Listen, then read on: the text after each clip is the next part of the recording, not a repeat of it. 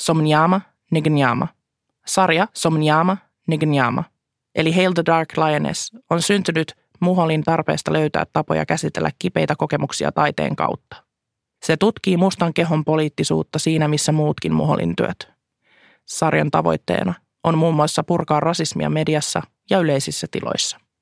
Sarjan tavoite on kasvaa jopa 365 kuvaa pitkäksi dokumentaatioksi, jossa erilaiset arkiset, usein synteettiset esineet pukevat muholia. Mustavalkoisuus ja liioiteltu kontrasti on ollut keskustelua herättäviä aspekteja, samoin kulttuurillinen vaihto representaation luomisen tehokeinoina.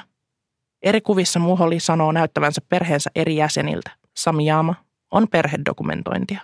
Hinton Sage, II, on tribuutti Muholin äidille, joka toimii piikana valkoisessa perheessä.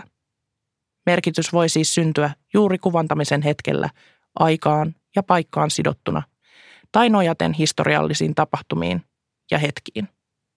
Joka tapauksessa Muholin töissä on aina yhteydessä nykyhetkellekin olennaiset keskustelut. Kenen tila, kuka määrää. Kuvat syntyvät vaihdellen, joskus lähtöisesti, joskus kohde edellä.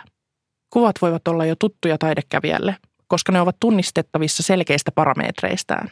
Ne ovat ajattomia ja toimivat moniulotteisina ja kitkaisina visuaalisina teoksina –